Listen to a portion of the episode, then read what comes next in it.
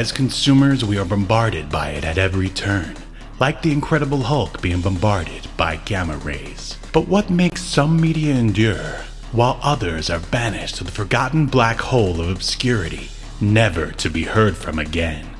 Who or what decides this? Hetero life mates Steve and Yahel want to know, and they want to know now. This is Obscurity Now. now, now, Now. And what's up, everybody? Welcome to another episode of Obscurity Now, the show that takes a look at weird and obscure pieces of media, and then we decide if they should be remembered for all of time or tossed into the black hole of obscurity. My name is Steve, and I'm one of the hosts, and with me is a man who always gets the game over screen for actual reality. It's It's Yahel, just living here in my uh, virtual hellhole known as Tampa, Florida. Uh, please, I wish somebody with a 486 DX2 computer would, uh, you know, call me, then put the phone receiver on a different hook and suck me out of here and into the world of, I don't know, what, 50 polygons per second VR of 1995. How are you doing, Steve? That's me. That's how I'm doing. I'm, uh, guess I'm doing a little bit better than you. I don't know. Now that I've been away from Tampa for so long, I'm actually a little. You, you were just here a few months ago. no, I mean, you know, not living there at least. Uh, Oh, yeah, yeah. It- I'm is al- different. almost uh, nostalgic for it, um, but uh, but not enough to have you suck me in there with the power of a rotary phone or a landline or whatever it is they use in the show Hey, that we are going to review today, known as VR5. You should, you should come to Florida, man. The, the Omicron's nice and warm this time of year. Uh, they're, it's down there partying, right, in Panama City. yeah, yeah, yeah. The- It's got to float at the uh, the Pride Parade this year. Whoa, Omicron is gay? Oh, you heard it here first, here No, on no, Obscurity no, Now. Just an ally. Omicron's just an ally. Oh, well, he does have a cool name. I'll give him that. Uh, Yeah, yeah. Did you know there's like a, uh, I think he's like a funk singer named Om. Wait, Omarion. Yeah, that's his name. And there's like, uh, yeah, have you heard of that guy? No, no. Oh, you're not into you're not into I- I- modern funk. I watched a show from 1995 today about virtual reality. no, Steve, I don't know about a current artist. All right. Well, before we get into it, uh, and I f- completely forget to mention this on every episode, we're here every Sunday at 3 p.m. and 6 p.m. talking about weird and obscure stuff. And as I mentioned before, we're talking about VR5 today, uh, a TV show that came on Fox, which is about virtual reality. And uh, as I'm. Is well, we think it, it's really allegedly. it's really just about 90s trends sort of rolled into 60 minutes to kind of like uh, uh, follow the coattails of uh, X Files, but we'll get into that later. Um, sure. and uh, so, but as I mentioned in uh, the previous episode where we wrapped up 2021, you don't ever have to worry about that year again. It's over and done with. Yeah. Uh, I got a uh, Oculus Quest, and that kind of, uh, I don't know, got me thinking about all the old uh, VR uh, nostalgia that went on uh, during the 90s. And then that led to VR5 here. So basically, January is the month of virtual reality here on Obscurity Now. So we've got a lot of other great to mediocre VR content coming up in the future. So make sure you stick around. Um, Wow, what a sell, Steve. Uh, oh, you know it's good. You know it's all good, baby. yeah, yeah. Um, I mean, hey, if somebody was able to convince Fox to put this show on the air, Mm-hmm. um, because it, it it's so. I, I mean, I know you're gonna get into the description, but this show, it. I don't know, like it was not what I expected. is what I'll say. I think. All right. I think it had a. It had a premise. well, obviously it had a premise. Uh, I think it had a decent premise, but poor execution. But anyway, let's talk about those people in the feature presentation section. Let's do it.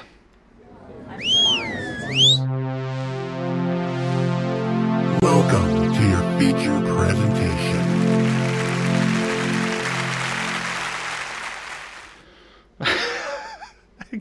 Can you believe that that's Adam Baldwin? yeah, weird, right? he looks like Adrian Paul and Renegade like had a had a baby or something, or a third brother. Um, just with Wait, that. what, do you? I think you're confusing who Adam Baldwin is. He's not the long-haired guy. oh, he's not. Who is Adam Baldwin? no, no, no. The uh, Adam Baldwin is the love interest, uh, construct fellow electrical worker. Oh, well, all right. So who's The guy that turns out to be a murderer. who's the? Uh, spoiler alert, bro. I mean, come on. So, I mean, uh, you're thinking of Michael e- Easton. He plays Duncan, the uh, Duncan MacLeod. you mean Duncan yeah, guy, MacLeod? right? Who occasionally has like a surfer accent. Right, right. He's basically. I dubbed him in my notes like not Keanu Reeves or not Adrian Paul. Um, but uh, but yeah, we'll get to him. Uh, We'll get, we'll get, we'll get to him. So, uh, all right. Uh, what are your memories, if any, of VR5, a show from 1995? I gotta tell you, Steve, when I because I suggested we cover this, Mm-hmm. which would imply I have a familiarity with it of some sort. I thought I had a familiarity with it as well too, and I guess I just remembered the name VR5, but I was really thinking of VR Troopers. Oh, a show which we're going to what- cover next week. Which, right. So I go to like uh, watch the show, and I'm like, 45 minutes. I'm like, I thought uh, VR Troopers was like half an hour, so you know, without commercials, like 22 minutes. I'm like, oh, well, maybe the first episode was just extra long or whatever. right. Two Uh, then I parter. watching. I'm like, wow, these production values are really high. There's like helicopter shots.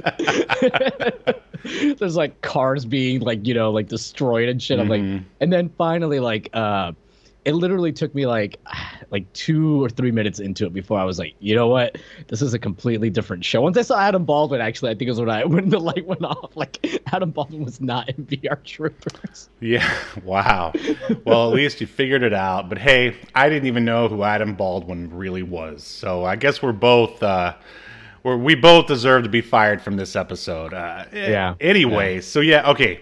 I remember actually watching this show. I was a huge X Files fan uh, back in the '90s. Were I'm just were you into the X Files back then?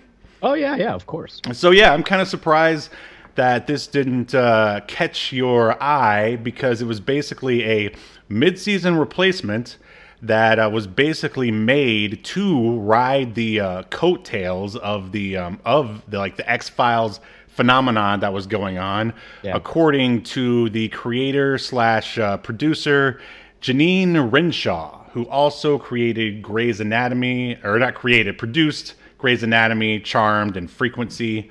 Um, and yeah, and that was like her quote to like, I don't know, TV Guide or something that it was going to quote, capture the same creepy feeling of the X Files. Um, I mean, I did not get from the commercial that I found for the show because I'm, I'm sure I saw the TV promos for it. Uh, I did not get, oh, this will be like X Files or like have a similar vibe at all from the. Uh, Hmm, I wish I would have watched that commercial. Uh, I mean, I remember watching it after, either after or before X Files, and just, I mean, of course, as a 13 or 12 year old in the 90s, I was impressed that they they had VR in there. Um, but and then also Did they have VR in there? they had Did VR in VR five, believe it or I not. mean, oh, you mean like in the title? Yeah. of course. I mean, that's just gonna put butts in the seats right there. Um, yeah, yeah. But uh, yeah. Um, and then I was like, yeah, this is this is pretty good. Um, but I, I mean, it didn't really last very long for me to even get invested. Uh, in fact, okay, so there's a little uh, weirdness going on here with the um, the run of the season, um, according to IMDb. Okay, so this show basically, all right, premiered in 1995, 13 episodes. 10 of the episodes were aired during its first run um, on Fox in 1995, and then it says it went to 1997. But if you look for the premiere dates of the episodes, none of them premiered like all 10 premiered in 1995 and then two of them premiered in 97 somehow and i actually kind of vaguely remember vr coming back very briefly on fox and then just going away again um, so maybe Well, that's I can what ta- they're talking about I can tell you that uh, the full airing of all 13 episodes happened on the Sci-Fi Channel. okay Um, and and that's when they aired uh, the other three. Gotcha. All right. Well, thanks for clearing that up. Um, so yeah, the pilot premiered March 10th, uh, 1995, and uh, here's we got like two synopses here, one for the series and the pilot. Here's the series first. Young woman Sydney works in a telephone company, and she is sure that her father, Dr. Bloom, and sister died after an accident. Sydney's hobby is to play with virtual reality. She has found an ability in herself to enter into the human mind by using VR, Virtual Reality 5. Sydney is no ordinary person, and an influential, mysterious organization tries to use her. All right, and here's the uh, synopsis for the pilot episode, which is what we'll be reviewing today. A tech wizard with a tragic past discovers that she can use her top of the line photorealistic VR tech to bring people into her VR world via phone. and see or alter their subconsciousness. She uses this on her date to see if he is a creep. Which uh, I mean, that just sounds so. Spoiler ch- alert: he he was a creep. Yeah. I guess. I mean, murderer. So it just seemed like reading that just seems so cheap. It's like you have. I mean, I get I get it. It's supposed to be like a test to like figure out your your powers and abilities, but you know you have this ability to ba- essentially control people, and like that's what you go with. But uh, anyway, we'll get into the um, further into the episode in a moment. This ep- the pilot was directed by Michael Katleman, who also directed Quantum Leap, a much better show, X Files, and most recently Netflix's Cowboy Bebop, which everyone seems to hate. Um, and this was um, written by Tanya St. John. And their most recent project is actually called Project Blue Book from 2019. She wrote uh, Lois and Clark and a 21 Jump Street episode. Um, and then I guess that was the last of her. And this was uh, produced by uh, uh, Sa- Samoa Set Productions. And- Samoa Joe. yeah, yeah, his uh, his his company, and basically, aside from this, they didn't really have much except for like a few TV movies. And uh, I will leave the cast to you, my good friend. Um, yeah, so the cast not huge. We've got Lori Singer uh, in the lead. Uh, Lori Singer, uh, really, I you know I knew the name and I thought she had done more stuff. And I mean, she, it looks like her like last thing she did was a movie in 2017.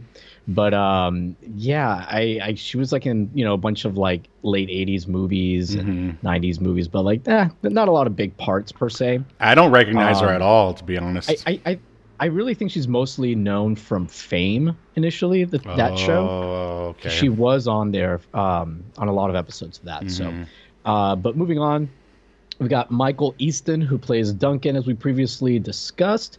Um, he's actually had a very good career. Um, he's been uh, most he's been on General Hospital for the last ten years. wow. Uh, he, yeah, and before that, he was on One Life to Live for a bunch of years, and he's just got a bunch of stuff done. Um, he was in Mutant X. oh, I remember that. Maybe we should cover that. oh, absolutely.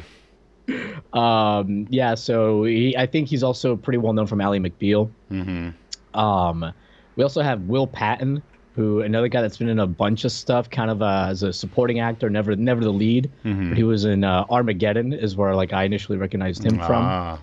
Uh, but he was in the Postman, the Mothman Chronicles, like a bunch of shit. Uh, then we've got uh, Adam Baldwin. Uh, I think most people know him from Firefly. Mm. Uh, or most people that will listen to our show. We got Penn Jillette. I think everybody knows Oh, who yeah. Penn Jillette is. Uh, comedian slash magician right. extraordinaire. Uh, David McCallum, um, who he played Doctor Bloom. Um, I maybe he's in like later episodes, but he doesn't have a big part here. He's still active despite being a very old man. He's been in NCIS since 2003. St- Steve, 18 years he's been on NCIS. Well, I can't believe that show's even run for that long, but good I for it and him. I guess we should be as as Americans. Yeah, there's some other people, but the only other two people I want to discuss is Louise Fletcher, who plays Nora Bloom. Uh, I know her as Kai Winn from Star Trek Deep Space Nine, and I could not fucking believe she was in this. But then, but then, who did I see pop up? Robert Picardo. The dude from Voyager. yes, the Doctor Yeah. from Voyager. Uh, Oh, whoops. He's got about five. lines. N- nice. Here it is. Ah, oh no! We've just entered another Star Trek connection. Ah! Yeah, I was like. Oh, I recognized him. I'm like, there's our Star Trek connection right there. Yeah. Yeah, Uh, Louise Fletcher was great in Deep Space Nine. Great villain. This is the first role I've ever see her not play like a crazy evil person.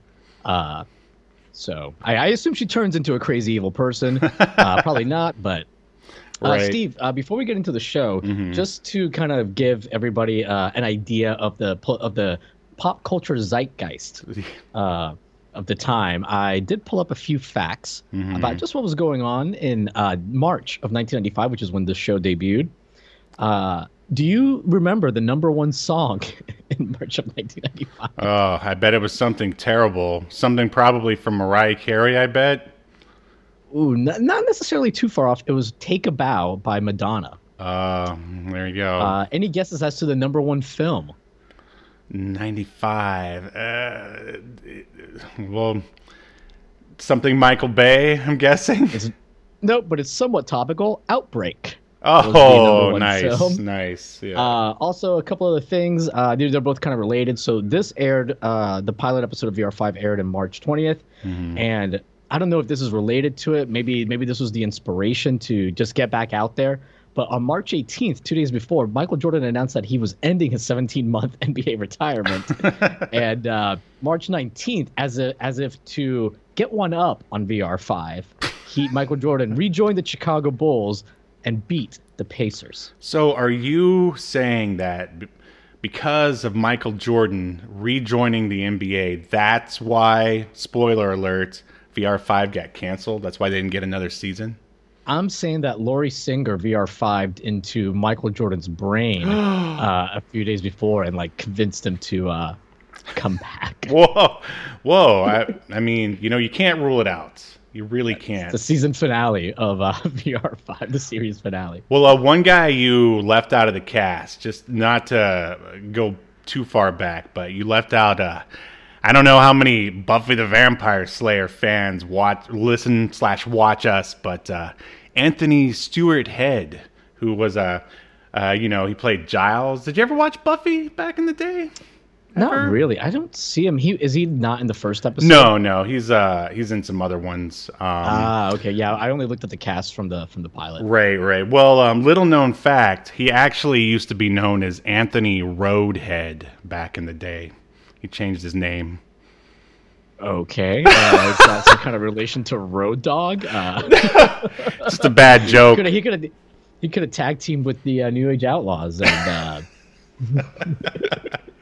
All right, that joke flopped harder than a whale in the desert. All right, moving on. Mo- All right, flopped so harder than VR5. yeah, yeah, yeah, for sure. Um, did uh, all right. So is the zeitgeist um set? Oh yeah, yeah, yeah. Just, just had a few, just had a few facts to to get people uh in the March 1995 mindset. Ugh, needed for this Madonna. Yeah, that's like one thing I hated about the '90s is the the pop pop music. Anyway.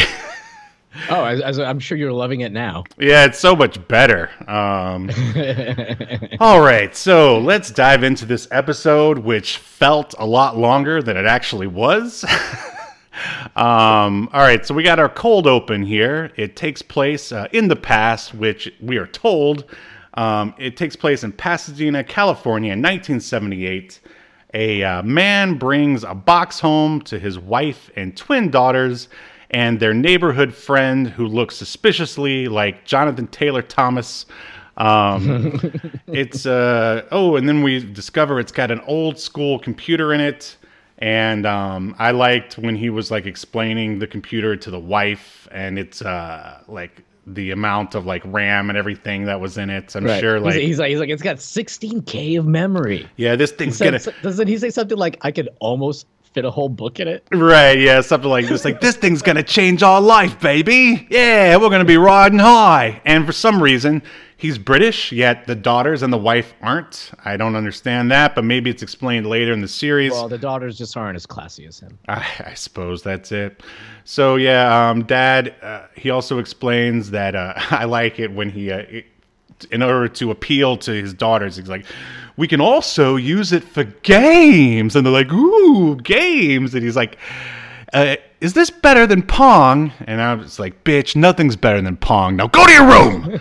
now that may not have happened, but uh, yeah, anyway. Um, so daughter goes outside to retrieve a TV because I guess they have to hook this computer up to a regular TV, and then as Which she was a thing with a lot of uh, computers back then. Sure, your sure. Tandies and your Atari computers. right, and um, as she's out there, um, she um, runs into a dude in a suit. It's revealed that um, that twin that went out there is our uh, protagonist, uh, Sydney, uh, and uh, let's see.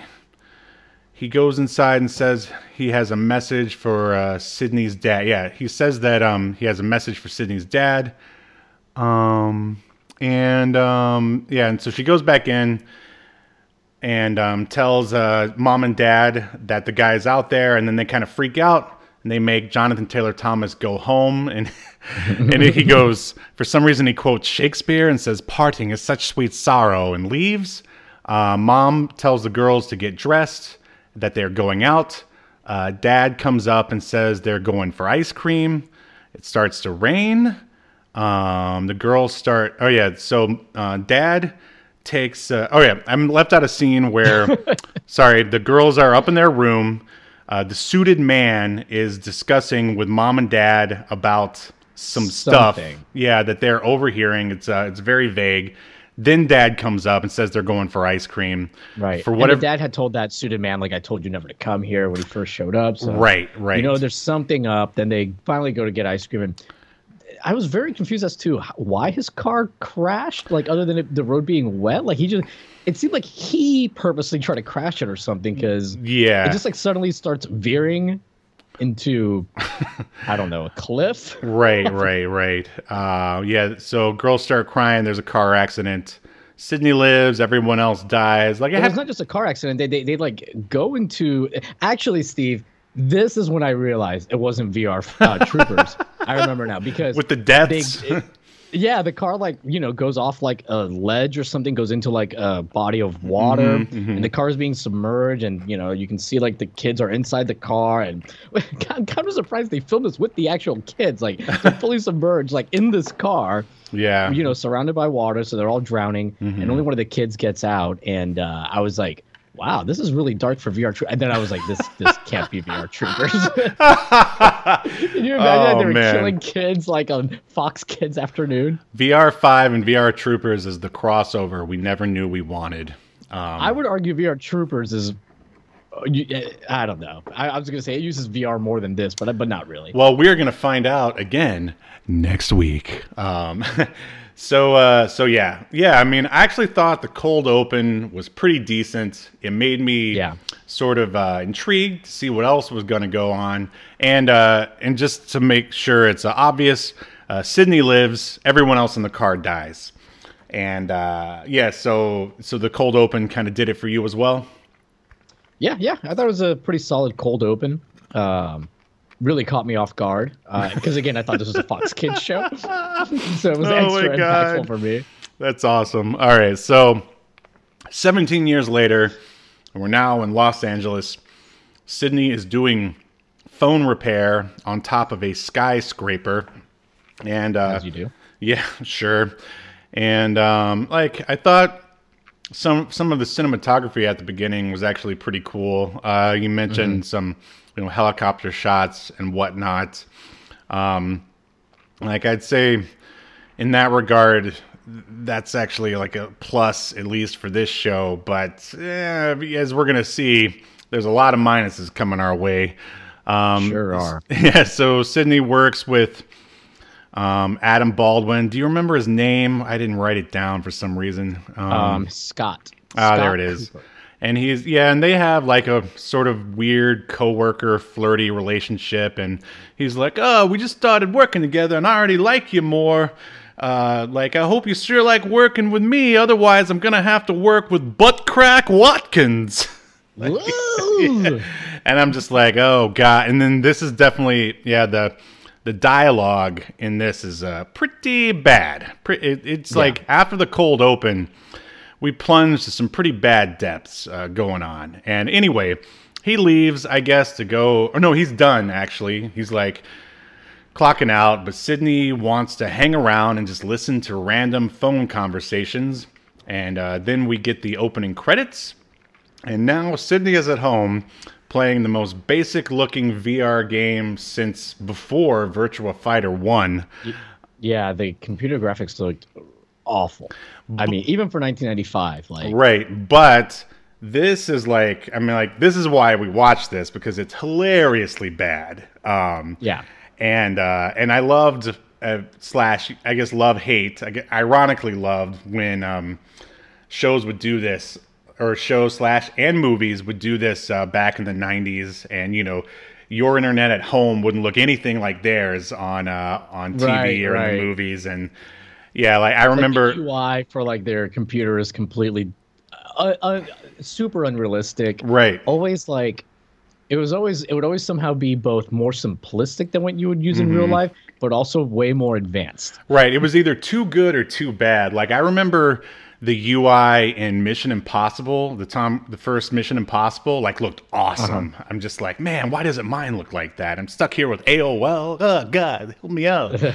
um, but uh, but yeah, so I was definitely on board for this. Like I thought it was hilarious, and um, at this point, at least, um, and uh, I wrote down like what year is this supposed to take place because that's the weird thing is like nobody just had random VR like laying around in the 90s. You had to go to a, like one of those arcades where you paid like 30 bucks for 1 hour to like stand there and you know move your hands around Yeah. with the big uh and and and even then like it was hard to find arcades that had that stuff because like at the time virtuality uh, was a company that made like basically the company that made vr arcade stuff and those vr those virtuality machines i'm trying to remember the price i used to know because i did a video that covered some of their stuff but i want to say that some those arcade machines were like 75 to 100 thousand dollars or something like that so uh you know the you weren't really gonna buy that you know your average arcade wasn't gonna just buy that so Right. Well, Um, she explains later how she has like a VR um, setup, which we'll get to. Um, I'm just curious. Do you remember the first time you ever played a VR game slash machine? Yeah, it was a virtuality uh, machine, um, like in the, I want to say like '99 or something like that. Where I, I don't even think that there were virtuality was around anymore, but I, you know, I was at an arcade that happened to have them, and it was cool. Like in, in Uh, Tampa or? Uh, Uh, I want to say it was Orlando. okay. I I think like I think like maybe it was back when I I I'm now starting to think I'm mi- mixing up my years, but there used to be like an arcade at Disney. oh Disney Quest. Yeah, yeah, yeah, they that was my first place too. Yeah, where I played. Oh my. God, Steve, yeah. we have so much in common. Oh my God, we should totally do- Maybe, should we kiss? I was I was gonna say we should totally do a podcast, but uh, but you made it weird. Good for you. Um, no, no, I was gonna. There was. I remember I had a couple of chances, but they were just so expensive. I remember. You ever go to Qzar in Tampa? Oh yeah, I remember they had a couple of uh, v, one or two VR machines, but again, it was like thirty bucks for maybe not even an hour, maybe like thirty minutes, and I was like, screw that. yeah. I don't. Th- yeah, I don't think it was an hour. Yeah, so yeah, it wasn't until much later. I would say I, I didn't even get to Disney Quest till late 90s, early 2000s and got to play there. And when it first opened, it was cool, but then later they just, they never bothered to upgrade. But anyway, um, going on with VR5 here. Um, so yeah, cut to Sydney um, is at another repair job. Her coworker Scott says she's got no one to go home to. Um, then she's back at home again. Um, like basically, there's really only like two, three sets in the entire pilot that we see. Um, she tries to call her coworker for a date, but she's too scared. Um, while on the computer, her roommate, let's call him not Adrian Paul, shows up talking about Australia. Like, Wait, is he her roommate though? Because it doesn't he like live on a roof? yeah, well, I at, was so confused. at this point, yeah, I didn't, um, I didn't realize that. I just assumed since he was there, I didn't realize he was basically like her Kramer. like, right, like he lives near her. see, yeah. like- right. We see like them hang out at his area or whatever, and it seems like it, it's it was so dark, and you know the the quality of the uh, video wasn't good, but it looked like it was like a roof, and there was a tent back there. So the implication is he's living up there, and he's got like lights and shit up there. It was very confusing. And the thing that made it even more confusing, because it is definitely the roof, I'm fairly certain, but there's also a uh, phone booth up there for some reason. Yeah. like, but that's like Why the would we have most. phone on, on the roof of a building. It's like that's the typical like. um you know when we talked about that uh that's the first episode when we talked about that Sega um uh thing Absolutely, Inf- Rose Street. Yeah, yeah, the whole like we got to have a weird warehousey hangout place. Uh Right, that's a yeah. very '90s trope. Mhm, Like either the apartment has to look warehousey, or you know somebody has to have like some kind of setting, a studio where they do their art. Right, right. I mean, even uh, like I remember even Nash Bridges, his like apartment,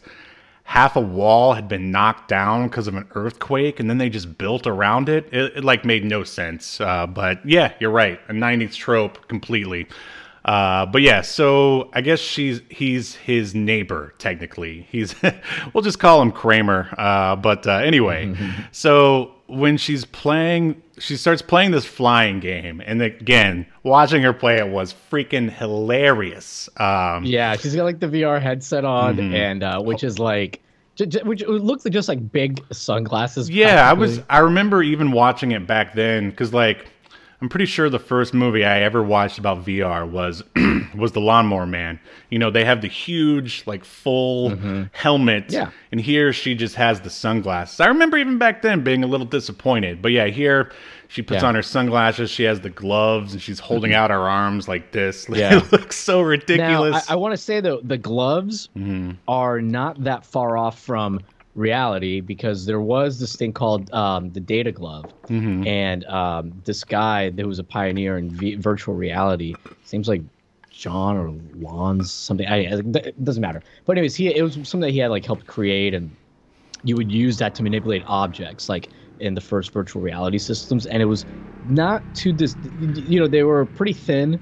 Uh, but they were connected to like another system that had wires. But, anyways, the data glove is actually the technology that the power glove for Nintendo was based off of, coincidentally. But nice. but yeah, the, the headset itself is ridiculous. And then later on, like we have a scene where they are wearing the real VR headsets, Right. Uh, the giant freaking headsets that you know wrap all around your head that weigh twenty pounds. Mm-hmm. So ah, just weird. Yeah, yeah. And so, just to be clear, because things are going to mix up here in a bit, like in the first two instances where she uses VR, it's like actual, like really basic computer graphics, um, which. Right. Which is why we uh, watched this thing because that's what we came to see. Um, but then, okay, so all right, let's see. Where was I? Okay, uh, bo- okay, and then okay, so she's playing the game. Then her boss, uh, Pingelette, calls about a, a car or something, and then um, he Well, gets no, no, no. It's not her boss. It's just her neighbor. Earlier, Right. she when she had tried to go to work, he was blocking her. Uh, her car was blocking him, or her car, his car was blocking her, and she yells to Pendulette's character, "Hey, get it down!" He's like, "Oh," he's like on the phone. He's like, "Can't you see I'm running a business here? I can't. I don't have time to whatever." He makes some, you know, misogynistic comic, you know, because he's a bad guy. right. By the way, did you find that there was like a lot of like weird comments about women in the script? Like earlier, you kind of uh, mentioned one, which is when Adam Baldwin's character tells her, "Oh, you got no boyfriend or man or, or husband to come home to," and there's lots of stuff like that, like Mm-hmm. Well- about women. And this was written by a woman, so Right. it's really weird. Yeah, I think maybe she thought she was just giving the men what they wanted. um, I don't know. But uh, but I mean, I think that first remark was just to tell us that you know she was was available, that Sydney's on the market and available Yeah. or Well, whatever. Well, I will say anybody who makes like the comment is like a bad guy. No, that's not even true because later when she meets up with the university professor that's all about VR, that knows all about VR, Mm-hmm. he tells her something like, "Go back to the sorority," you know. Oh right, yeah, yeah, yeah. Hmm. Um. So, hmm. I mean, I- I maybe know, that's how she views the world, or, or the creator. I don't know. Yeah, so just just kind of interesting, both because that guy ends up not being a bad guy. Right. Uh, so it's just uh, most of the men here like throw out at least one, uh, Yeah. except for Duncan, throw out one weird comment about her being a woman. See, Duncan is the modern man. These other guys are just old, uh, you know, douchebags. Um, Yeah. yeah, they're just not as evolved as him. Um, so yeah, Pendulette gets uh, sucked into the flying game, and this is but, when. but how does it work? You have to explain okay, how this works. all right. So these VR games, they take place. All right, is she on the phone when she's playing the the flying game So, before? so this is what this is what happened because I Okay. didn't really like. I, I had to go back and watch it twice. Not not the whole fucking thing. right, right. Uh, just a couple scenes. But so she gets on the phone with him and she's like, oh, okay, whatever, yada, yada. Uh-huh. And she's distracted by the game. And instead of putting the phone uh, back down in its usual receiver, Oh, that's what she happens. puts it on another one that's like connected to the computer. Mm-hmm. Uh, why was there? I mean, I don't know what modem has a phone receiver slot in it, but this one does. So she puts it down on there, and that's how like he ends up getting sucked into the VR world. And then, like you said, instead of it being like this like really crappy like worse than an N64 like graphics, like just really bad like um, CG. polygon graphics. Mm-hmm. Yeah. like- man, I, I would say less polygons than Star Fox on Super Nintendo. Right. Uh, yeah, yeah. It looks like the Super FX chip minus the Yeah. Super. Right. It was a little smoother frame rate, but other than that, like right. anyways, that's when like instead of it being a VR polygonal world, it's like this like weirdly colored uh regular real full motion video and did you read about how they shot that those scenes Yes, I'm glad you brought that up. They and this is what they what people assume might have been the show's downfall. They said they sh- shot them uh, in black and white and then went in and manually colored them later. Uh, and I just, weird Yeah, and I just I'm just trying to imagine how they would do that back in 1995. Um, and it, it said, let's see, I haven't written down here that it would make the episodes take like four weeks longer to come out. Uh, let's see. i think they mean that like for each of those scenes it could take like up to four weeks to uh Add, add to color. complete. They okay. yeah this effect took four weeks to create for each episode mm-hmm. so yeah and it also so basically like however many of those scenes like each episode had it would take them four weeks to get them done Right, right, and it added significantly to their budget. Um, but I mean, uh, after watching this show, I mean, I think that's just one of their uh, their many problems. But, but you know what's crazy? So I also read that the show had a budget of one and a half million dollars per episode. okay, Um, the budget for Star Trek TNG was about a million per episode, and it looked way better. Like all the effects, like everything looked way better. Like I, it's it's crazy. Um, but you know, it's a network show, so I'm sure there's like more bureaucratic expenses, right, than a syndicated show. Probably. sure, sure. Um, so yeah, so now they're inside the weird, like non, as Yahel said, non polygonal um, VR Yeah. world. It looks like a like a college art film, basically, like something you would see at like a film festival. Yeah, Uh, it, it looks like they basically like turned the saturation up on some of the colors. sure. and then uh, the other stuff is just like white or something. It's very weird. yeah. Um, uh, yeah, but like Pendulette is like flying through the air. He's like falling, and she catches him because you know she was flying in the game. Um, and she like brings him down to earth, and he's like yelling about what's he doing there and blah blah. She's like, I don't know, yada yada. Eventually brings him down, and this whole like scene is like so weird. Then like he goes to finally move his car because I guess to, to him this is real. Everything that's happening. He goes to move his car. He like backs up into like another car or hits something. Uh, and then like a steamroller starts coming down right. and he can't open his door so he like goes out the window uh, of his car barely gets out the car get they legitimately steamrolled a fucking like corvette Yeah. uh, there goes like uh you know 100k of your budget Right. um And then he's like jumps. He sees like a bus, and he's like, Mm-hmm. "I'm going in this bus." And she's like, "No, I don't know. Like, what's gonna happen if you do that?" and like in the bus, like a bunch of weird stuff happens. But more, most importantly, he catches on fire. Mm-hmm. Uh, her outfit. She looks at herself in the mirror, and she's wearing like some. I guess it's supposed to be like a cool leathery outfit, and she's supposed to be looking hot. And she looks at herself like, "Oh, look at me!" like she looked like a fucking mess. yeah, like I don't know, some uh, steampunk cosplayer or something. like like a very Matrix like black outfit. Pre yeah pre Matrix on Kmart Matrix. Yeah, there you go. Yeah, yeah, yeah. Or, you know the RC Cola of Ma- Matrix. You outfit. son of a bitch. um, yeah, yeah, and, eventually she like pulls down on the uh, lever to like stop the bus, Mm-hmm. and that lever actually gets her out of the virtual reality. right, and that's and even though she doesn't explain it right then and there, that's when she realizes that in order to get out of these weird experiences, she has to find this uh, like object or something that she has to touch, and that's what gets Right. her out of um, out of this VR world. Um, Yeah, I think she calls it like an escape key or something. Yes, that's later it. on. And then she also realizes because she tries to to do it again. She ends up back at home after all this craziness, and then she realizes she has to make a connection with someone in order in order to get into their mind.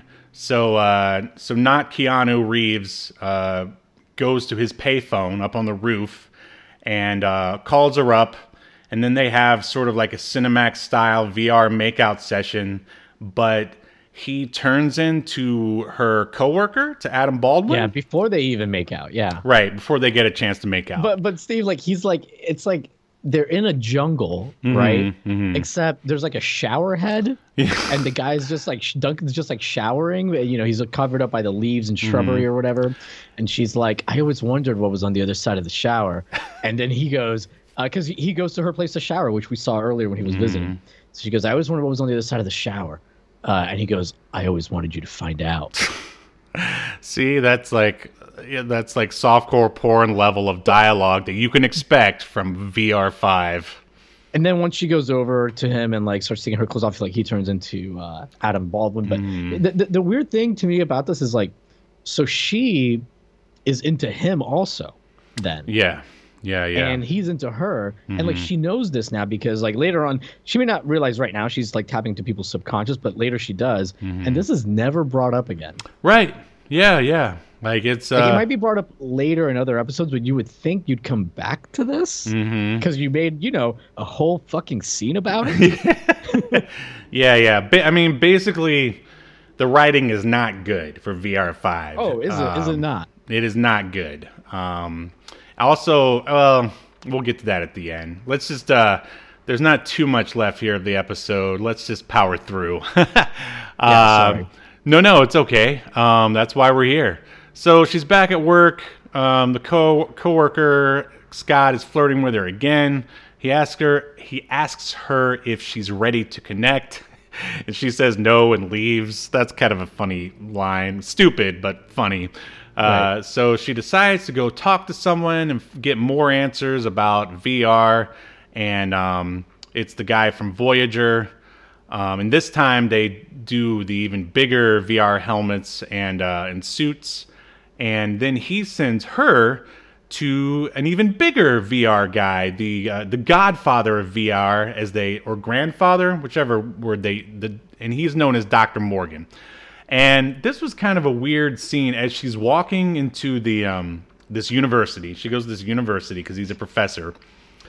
You're, you're hearing his voice. Professor of VR, I guess. Right, I of course. Yeah, I mean, you can. of- Yeah, I mean, that's you know, in any community college, there's a professor of VR. I'm sure. Um, Sure, especially in '95. And there's a weird misdirect because she's walking in, and um, he's. I guess she starts calling out. He's like, "Dr. Morgan," and he's like, "I'm. I'm over here." And they start talking about uh, VR and kind of like the definition of virtual reality. And he's like, You're hearing my voice, and now your mind has to like fill in the rest. And through a door, you see like a like the back of like an elderly man standing. And I guess we as the audience are supposed to assume that that's him. I mean, which I did. I'll admit that I did. And then when she gets there, boom, surprise, it's actually a younger guy. And I guess they were trying to like prove a point or something about virtual reality. Um, but really, it just ended up being weird and kind of clunky. Like, what did you think of that uh, of that scene? Yeah, I, I don't really get it either. What the point of that was? Mm-hmm. Um, I, I I guess it was just to kind of be like, hey, you know, not everything is as it seems. Right. But it, it ended up just being kind of confusing and just odd. Mm, yeah, Um, absolutely. So it, it ended up being more of a distraction than than anything. In, in Sure. And then basically, she tries to have a conversation with him about uh, VR. and again, there's uh, there's some more misogynistic uh, talk where he's like, he's like, VR. What? You and your boyfriend go play a VR game at the mall, and he fill you up, and you not like it? Yeah, like what? I'm like, I. First all, it's her boyfriend. Like, I'm I, like, I don't, I'm like, why wouldn't she like it? Like, it's her boyfriend. I mean, I wish Bruce Campbell would have played that role. It would have been so much better. But anyway, uh, it's really, really weird. Like, I wonder what this Thania St. John person. I mean, I saw like, I mean, they've worked on a lot of shows I liked. Mhm, um, You know, she, I liked Lois and Clark, uh, Right. The Adventures of Superman, and uh, excuse me, you know, she's she's, I don't know, she she's got like a bunch of like decent stuff, like well received stuff at least on her resume. But Jesus fuck, like what? yeah, maybe they were just like trying to make a statement, but just failing while doing it. I don't know. I agree because later, like uh, Duncan makes tries to make some philosophical statement. oh about, God, uh, all that like, how yeah. Go ahead. he's he's like, oh, did you know that like uh, if a six acre uh, wide Oh, meteor like hit the Earth, uh, it would like plunge us into a nuclear winter and all life would cease to exist.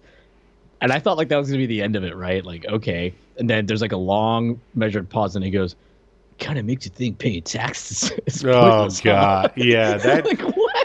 that he was basically like oh who is he was he's like that character who he showed up in some of those 90s cartoons that we watched um like from gi joe extreme i remember there was a guy Yeah, yeah, yeah. yeah, he's, he's just like the uh, the 90s guy surfer- ni- the yeah 90s surfer guy, exactly yeah. yeah okay i'm glad you're on board with that uh there i was kind of uh interest one thing i did find kind of interesting is um uh, Dr. Morgan uh, asks like a uh, Sydney about her setup, asks if she's a home brewer, and like I didn't even know that the term home brew like existed back in the '90s. I mean, I never even heard that term until I don't know. I guess I started getting into like Newgrounds in the early 2000s, and people started. well, you know- I, I think like homebrew was around as a term for other stuff like uh, beer making and like those kind of things. that makes sense. So, um, yeah, the, the the term was around, but it wasn't really used for, you know, like necessarily like at least not used that often for like stuff related to computers or like Sure. programming. But it makes sense, right? Because like it's something the audience would would understand. Right, right, right. And this is where we find out where Sydney got her uh, awesome VR system. And basically, it's just from like uh, picking up pieces from around her, like various uh, phone repair jobs. Which Makes no sense. no, no. Why would a phone company have VR equipment lying around?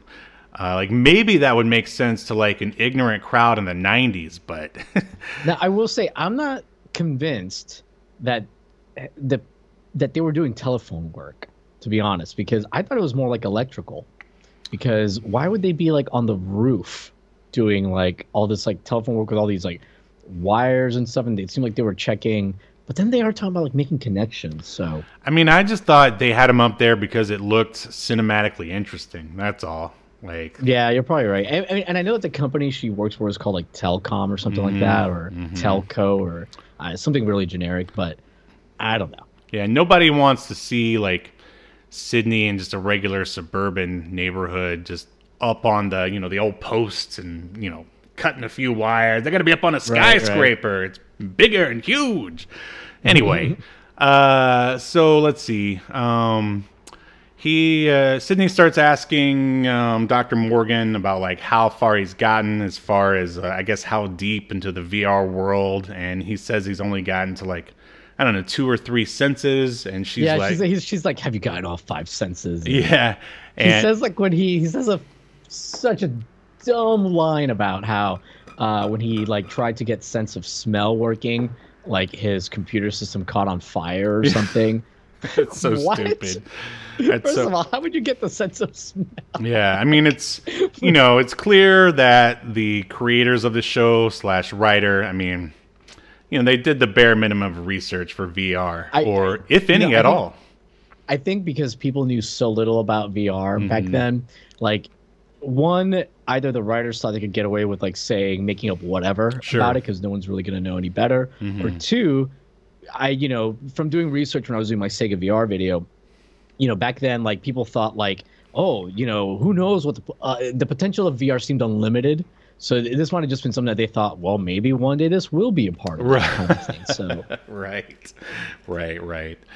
Uh, so yeah, basically, uh, Dr. Morgan tells uh, Sydney to stop going so deep into the VR world because it's it's going to be dangerous. She's going to fly too close to the sun and she might get burned. I mean, you know, the dialogue wasn't that good, but you know, you can use your imagination. yeah, there was no Icarus. Uh, metaphor. Yeah. Uh, she calls her mom and brings her mom into the uh, VR world. Um, I don't think there was really any too much. Um, that this is where we basically discover about the escape key. Um, and then basically, then she goes visits her mom for real, and that's where we discover that the mom has become, for lack of a better term, a vegetable. Um, Sydney asks uh, what happened in the cold open. Oh yeah, I guess it's important that she, when she's in the VR world, she she's talking to her mom and asking her what happened, you know, back back in the day, what we saw in the cold open, and mom says Right. she doesn't remember. Mom takes, uh, and you know, really, she's just suppressing it. She then she takes a bunch of pills, and then uh, Sydney uh, zaps out, and then she goes and visits her in real life. She's a vegetable. Now, uh, did I did I miss anything important there? I think I got it all. no, I think I think you got it all there. Okay. Now she's back at work, and the coworker asks her out to Lookout Point, which that's like that's like Archie level of like typical. Like, uh, you ever go to Lookout Point, kid? Uh, nope. Yeah, yeah, yeah. They might as well call it like, Makeout. slash 90s trope. you know? Exactly, exactly. Um, uh, so the workday ends. Uh, Sydney bumps into the suited man from the cold open um, very briefly, uh, and then so, and and then Sydney is, I guess, hanging out with a roommate on top of the building. Uh, and that's when I realized that that's where he lived, and I was like, "Oh, he's so quirky, hilarious." He tells Sydney to set up uh, a fake VR date with the coworker uh, dude to, I guess, find out his uh, intentions, and um, he basically ends up being a uh, rapist murderer. Um, then Sydney goes back to Doctor Morgan. Um, Dr. Morgan says that a dude crashed a VR plane and ended up in a hospital. yeah, he said that. Uh, she's like, uh, "Has anybody ever died?" You know, um, Uh. and he says that like there was a pilot. Uh, he, I guess he was like a drill junkie. He wanted to know what it was like to crash like forty thousand feet. You know, from forty thousand feet. He wanted to feel it. Uh, and for whatever reason, this guy lets him Mm-hmm. Right. it. And then uh, she's like, "Did he die?" And she goes, "He goes, no, but he ended up in a coma. Nobody knows why." Well, And then he's he's like he like tells her like, uh, you, uh, you you better stop now. So maybe if you stop now, maybe you'll be able to sleep at night. Cause I sure as hell can't. that was a great performance there. Uh, I mean, we could we could actually infer, you know, what we find out later is that you know may, maybe he made up that story because uh, you know, of course, it's bullshit. But or I mean, maybe in the world of VR five. Something like that actually happened. Uh, I don't know. What do you think? Do you think it actually happened, or do you think he made it up to scare Sydney away? I, I I think it happened. That makes it I think- hilarious. Then I think I think it happened. All right, uh, but but the important thing here is that he says that um, you know just because somebody's thinking horrible things doesn't mean they're actually going to do it in real life. So she goes back on yet another VR date, and she turns the tables on the VR coworker. Um, like he, uh, can you describe what happens there? How she turns the tables? I'm sorry. How? Because like, um, all right, so she goes back to the date. Oh, and- yeah, yeah, yeah, yeah. so the virtual date, she goes Mm-hmm. back, and rather than like, because in the first time he like just starts choking her, you Mm-hmm. know, um, and trying to kill her. Now she knows that what that's what's going to happen. Mm-hmm. She ends up just like running and like calling him out on Mm-hmm. like uh, accusing him basically of like murder or whatever. She's like, since I know what you did, even though she doesn't. Right. And then because of that, I guess the idea is because she's tapped into her subconscious, like she starts to like see images of the people that he's killed. So like, Right. you know, like his ex-wife that he killed pops up. Some girl that went to like uh, the university he was working at Mm-hmm. pops up. Uh, and like she sees where he's buried them. Um, and uh, yeah, she ends up uh, just basically then exiting. Right. She Uh, runs and hits that tel- like there's like a uh, I don't know a call box, whatever you want to call it, emergency call Yeah. box, and hits that and es- Something. I don't remember what it was. Yeah, and escapes and Sydney and uh, Duncan MacLeod go to lookout back to lookout point um, to look for evidence, uh, and then Sydney goes on the date anyway. And uh, did you notice the music playing in the background on this date? Yeah, I didn't is understand that. so bad. It's like not even really like the sort of what you would think it would be, which would you know you would assume it would be like sort of cheesy. I don't know, uh, you know, Mm-hmm. adult contemporary or whatever. But I can't even describe it. But it's bad. Whatever it is, it's bad. Yeah. Um, yeah. and um, like uh, Sydney tries to very cleverly uh, cl- start asking the guy about his past. So he just goes ahead and pulls out a knife. Um, Sydney runs runs for the phone, you know, the phone that she used to escape before. And uh, obvi- I don't know what she was gonna do in between the ti period of time that uh, she got to the phone and him chasing her, but he just ends up hitting her with the uh, butt of the knife and just uh, leaves her lying there. Uh, she sees the remains of one of his dates, and then a chase ensues. I mean, I guess you could assume that he was looking for a shovel to bury her. Um, Yes. He's, he's maybe he's like a big fan of buried alive matches. and, uh, Oh man, uh, he was looking for his uh, Undertaker underoos. Um, yes. and uh, sees another poorly hidden body. Like those, I mean, he did a he did a terrible job uh, burying the other bodies. I guess he wanted to do her right, uh, but uh, let's see. He trip he ends up tripping and falling on the knife, and then Doctor Morgan shows up out of nowhere, and uh, Sydney's like, "Oh, why? You know, why are you here, Doctor Morgan?" He's like, "Well, I hacked your VR." And then that this is when Dr. Morgan explains that you know he was trying to tell her to stop, not to get too close, and um, but ne- but that he works for this committee. In fact, you should call it the committee. And then now they're gonna make her work for them. And then we see that the suited man is driving Dr. Morgan's van at the end. And then that's the end of the episode. Um, Yeah. Yeah. So Steve, before you give we, we get into like our thoughts on Mm-hmm. it and furthermore render a verdict. I want to give you a little bit of additional information that I don't think you have about Oh. VR5 do tell. because I'm guessing you didn't visit the VR5 fandom Wikipedia.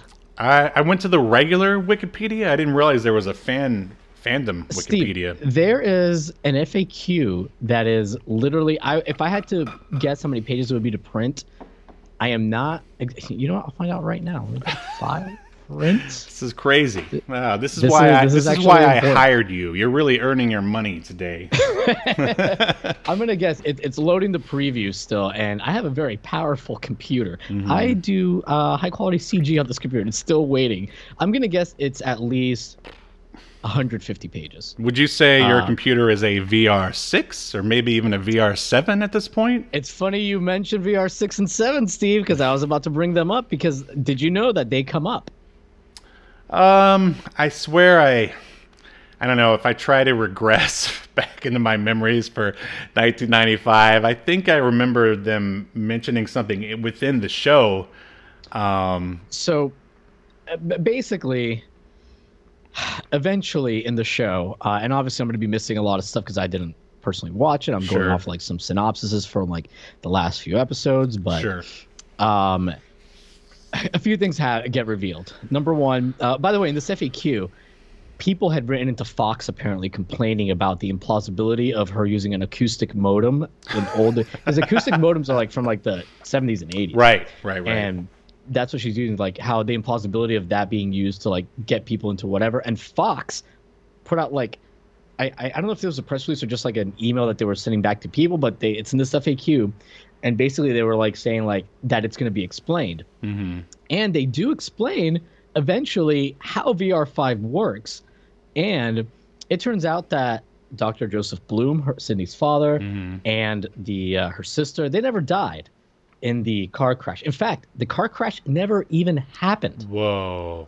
because VR6 was used by fucking Sydney's mom to reprogram her memories of that. Whoa. And- Nora Bloom, Sydney's mom, she's not in a coma because she tried to take a bunch of pills and commit suicide like we saw in this episode. That's not what happened at all, Steve. She uh, got lost in VR while reprogramming Duncan and Sydney's memories. So for some reason, she was reprogramming Duncan's memory. I'm assuming she did something to make Duncan be like somebody that like looked out for her or something like that would be my guess. But um, which would be kind of weird because she must have done that when he was like a kid. right. I, I don't know. Maybe he was the uh, the kid Yeah, in the JTT. yeah, yeah, yeah. So I guess that was him, right? So, um, anyways, so some other stuff that ends up happening is uh, people in VR6 can work in teams to erase conditioning and memories uh, because they have access to each other's subconscious me- minds, which overlap to form the truth. The car accident never happened. Uh, it was a combination of VR programming and the actual abduction of Sydney's father and sister. Um, Whoa. so. Basically uh yeah and there was some woman that i guess like helped uh uh the woman that was looking after nora bloom uh, who we saw in this episode uh the mom she's part of the committee Hmm. it turns out I see. um but uh yeah then there's also a vr7 that gets introduced but the way vr5 works is that apparently her dad dr joseph bloom had some kind of vr computer set up running this whole time Mhm. and it was connected to like the telephone lines and Oh. um the, and like the key to accessing its power the way Sydney does has to do with like retinal patterns that have to be recognized. So obviously he had, I guess set it up to like recognize her. Um but later on it turns out I guess that her dad might be insane because his personality was fractured with VR8. awesome. so like it sounds like they actually do some kind of like interesting stuff and i did read that vr7 when it was mentioned and i guess shown it used more like wolfenstein 3d style Oh, nice. graphics is how it was described um so yeah and time and space apparently don't work the same way uh, in vr7 as like in the other vrs hmm whatever. But so yeah, uh, and like apparently the committee at some point splinters. Like there's like some like infighting, and there's like a faction called the Splinter faction, and like Wow. So. I mean, honestly, like it sounds like some interesting stuff happens. However, I question the dialogue explaining these things Yeah. and, and the quality of it. Right. The execution, you mean? Isn't there a uh, Yeah. like a um uh the committee Wolfpack and Latino committee? Yeah, basically, there's a Wolfpack uh, committee, white and red, right? Like they did uh, in WCW. right, right. Um, uh yeah. Well, I mean, all that stuff sounds interesting. It sounds like somebody plotted out an interesting season or Mm-hmm. maybe even series, but unfortunately, they didn't have the ability to execute it well, at least according to this pilot. Right. Um, so yeah, let's. Uh, are we ready to render our verdicts? I, I think we are. I think we are. All right, here's uh here's this one. Moderated. Back with the question. All right, Yahel VR Lasquez. you can use that anytime you want. Uh, I, I'm, do you do you think VR5 should be remembered for all of eternity or tossed into the virtual black hole of obscurity, never to be heard from again? Well, Steve, before I run into my verdict, there was one last one thing I forgot to mention. Sure. That in the final episode, uh, where we find out a lot of stuff about like VR six and how like, you know, Sydney's mom was like really in the comic she was like stuck in VR, blah blah blah blah. blah. Sydney saves her mom uh, from VR six or whatever, whichever VR she's in. she saves her, but Sydney herself gets stuck in VR, and because there's no more episodes after that, like I guess it's like a cliffhanger uh, that never gets resolved. But anyways, um, Wait, wait. Do you think her and Dr. Sam Beckett are like teaming up somewhere? maybe uh, Jerry O'Connell from Sliders shows up later. And, oh, is uh, he? Did he get lost too at the end of Sliders? I don't want to give it away in case you ever watch. All right, we'll have to cover Sliders another time. Okay. Yeah, so, oh, dude, I love Sliders. Anyway, anyway. Yeah, I me mean, too. I mean, I mean, my opinion is unknown. Oh, okay. Yeah, mine too. Uh, do I think? Am I the show? Uh, no. Fuck it. Oh Uh, yeah. the pilot is terrible. Uh, it can it can go sit on a pine cone. Oh wow. Yeah, no, I um I agree 100%. Uh the characters were completely unlikable. Like I didn't like I didn't care if anyone lived or died, uh, whether it be Yeah. in the real world or the virtual one. Um, like the only reason to watch this would just be to see like the the datedness of it all. Um, the like we said before, the hilariously bad um, CGI and the art house style virtual reality like colors and stuff. Right, Um, right. Unfortunately, it's just not a good pilot and wouldn't make anyone want to watch uh, any more episodes of what sounds like uh, could have been like a really cool series. And yeah, and I I saw online where I guess people wrote in for um, a revival of VR five, and like they couldn't even Right, get like past movie. like the script writing stage or something like that. Um, I don't even I don't think they could pull it off now because like virtual reality isn't like hip and cool anymore. Um, I don't know. Um, but yeah. So we are going to toss it in the black hole of obscurity. Here it comes. Yes, please, please do. Oh, whoops, that's the wrong one. Shoot. um, God, there it is. The heathens have spoken. You are obliterated.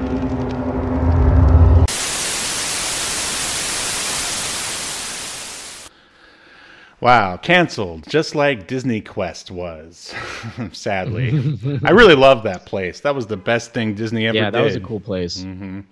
Well, we can close the book on VR5, ladies and gentlemen. But if you want to watch, I guess, the entire series, it's up on archive.org. That's where I watched the pilot. Um, Yeah, it's on YouTube as well. Mm-hmm. Um, I, I don't know what the whole series is, but the the pilot's on YouTube. The quality is subpar. Quality is subpar on archive.org as well, but I think the archive one is a little better quality. Yeah, I wish I could have found one with like old uh, commercials in it. That would have been hilarious. Um, but uh, yeah, so uh, how's uh, how's everything going at Wrestling with Gaming? Good, good. But um, by the way, there is a uh, VR five drinking game apparently. Oh, uh, where basically, and it's like it has a lot of rules. It's just stuff about like, uh, you take like a sip every time you see Sydney wearing an unnecessarily skimpy outfit. Uh, you take a drink if um, for for each techno geek who complains about Sydney's use of an acoustic modem. uh, every time Duncan says "Hey," you take a drink. Um, so yeah, I, I, there's like a bunch of them. I, I guess there's some guy named Alex that becomes like a big thing later on. That they're like take a drink every time like he changes his uh, her hairstyle. I guess it's a woman. Uh, but the favorite, my favorite was take one drink every time the dad drowns. oh, oh. so Wow. know, like it must You- get showed. Yeah, he must be drowning a lot. Um, Yeah. speaking Yeah. of, uh, I guess VR movies, and I guess this sort of uh, fits in. Just really quick, I'll mention that I ironically watched uh, The Matrix Resurrections, and uh, man, is it? Uh, I'll just say that it is the the Matrix movie that 2021 deserved. Uh, yeah, I've, I haven't watched it, but I've heard it's not great. I was never a, a huge fan of Matrix. Mm-hmm. Uh, I mean, like like everybody, like when the first one came out, I thought the effects were great Mm-hmm. uh, for the time.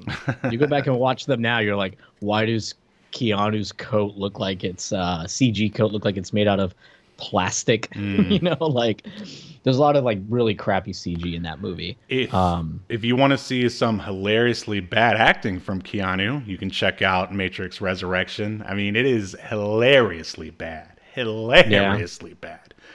Um, but uh, yeah, anyway, uh, other than that, you uh, got a video coming out soon, or what's going on over there? Uh, working on two, trying something different. Working on two scripts at the same time. Uh, one of them is going to be. Uh, I'm basically going to George Lucas one of my videos on the Game Boy camera. Uh, redo it with uh, some fancy uh, CG. It was like my second or third video I ever made, uh, and it doesn't have a ton of views. So I figured I'll remake it, make it fancy. There's some more information that's come out since then, so I'll revamping the script a little bit. Yeah, uh, throw- and for the others, Throw Jar Jar Binks in there for no reason. Yep. Awesome. Yep. And then for the other script that I'm working on, I'm gonna keep that one under wraps for now because I don't want somebody to take it. Top secret, just like VR's seven through twenty. Yes. I like it. I it's like about it. VR five. Uh, the video. Man, they the Sega CD really missed out on making a VR5 CD-ROM that no one would play. Uh, um, yeah, well, over here, just uh, still getting more pages for issue one of uh, of Escaped Earth. They're looking pretty sweet. Colorist, Your artist is back off back from vacation. yeah, it was weird. He didn't really take too long of a one for for Christmas, but for whatever reason, the colorist was MIA or is still MIA until January sixth. I don't know. It's a French thing, I guess. Pff, They're Hmm. Yeah. always They those Europeans uh, get a you know re- decent vacation time. healthcare, public Yeah, health that's so care. weird. God, thank God I'm a God-fearing American who pays too much for health care. Imagine healthcare being treated like a human right. VR five like VR dumb. uh, well, it looks like someone finally joined the chat right as we were uh, about to wrap oh, up. Paisley's here. Hey, Paisley boxers, you What up? you you missed all the VRing. We're- Yeah. yeah.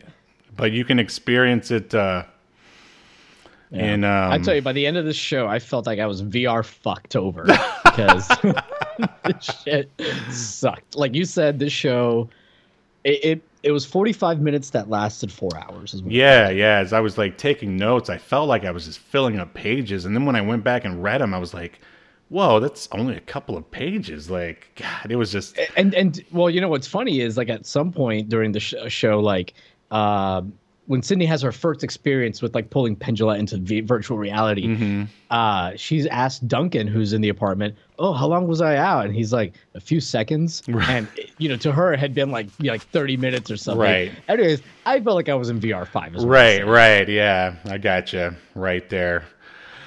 Uh, well, uh, Paisley Boxers, I hate to cut it off here, but I think we are all done here on um, Obscurity Now. Um, make sure you tune in next week at uh, the same obscure time, 3 p.m. Pacific, 6 p.m. Eastern, where- we will be discussing uh, VR Troopers. Until then, Finally. yeah, yeah. The whole internet's been waiting for that one, uh, or rather, you have. Um, Yeah, apparently, because I thought this was VR Troopers. yeah. ah, there's kids dying in on Fox Kids. Ah, so weird. The gritty VR Troopers reboot we never knew we needed. All right, uh, Right. all right. We'll uh, see you next time. Happy New Year, everybody. You've been enjoying Obscurity Now, a podcast that's recorded live to tape and streamed to Twitch and YouTube. Subscribe so you never miss an episode or hilarious quip. Take us with you by following the download links provided in the show notes to wherever you get podcasts. And take notice of our various social media links if that's what you're into. I'm not here to judge. And make sure you join us live next week at 6 p.m. Eastern, 3 p.m. Pacific as we continue to discuss more obscure media only on Obscurity, now.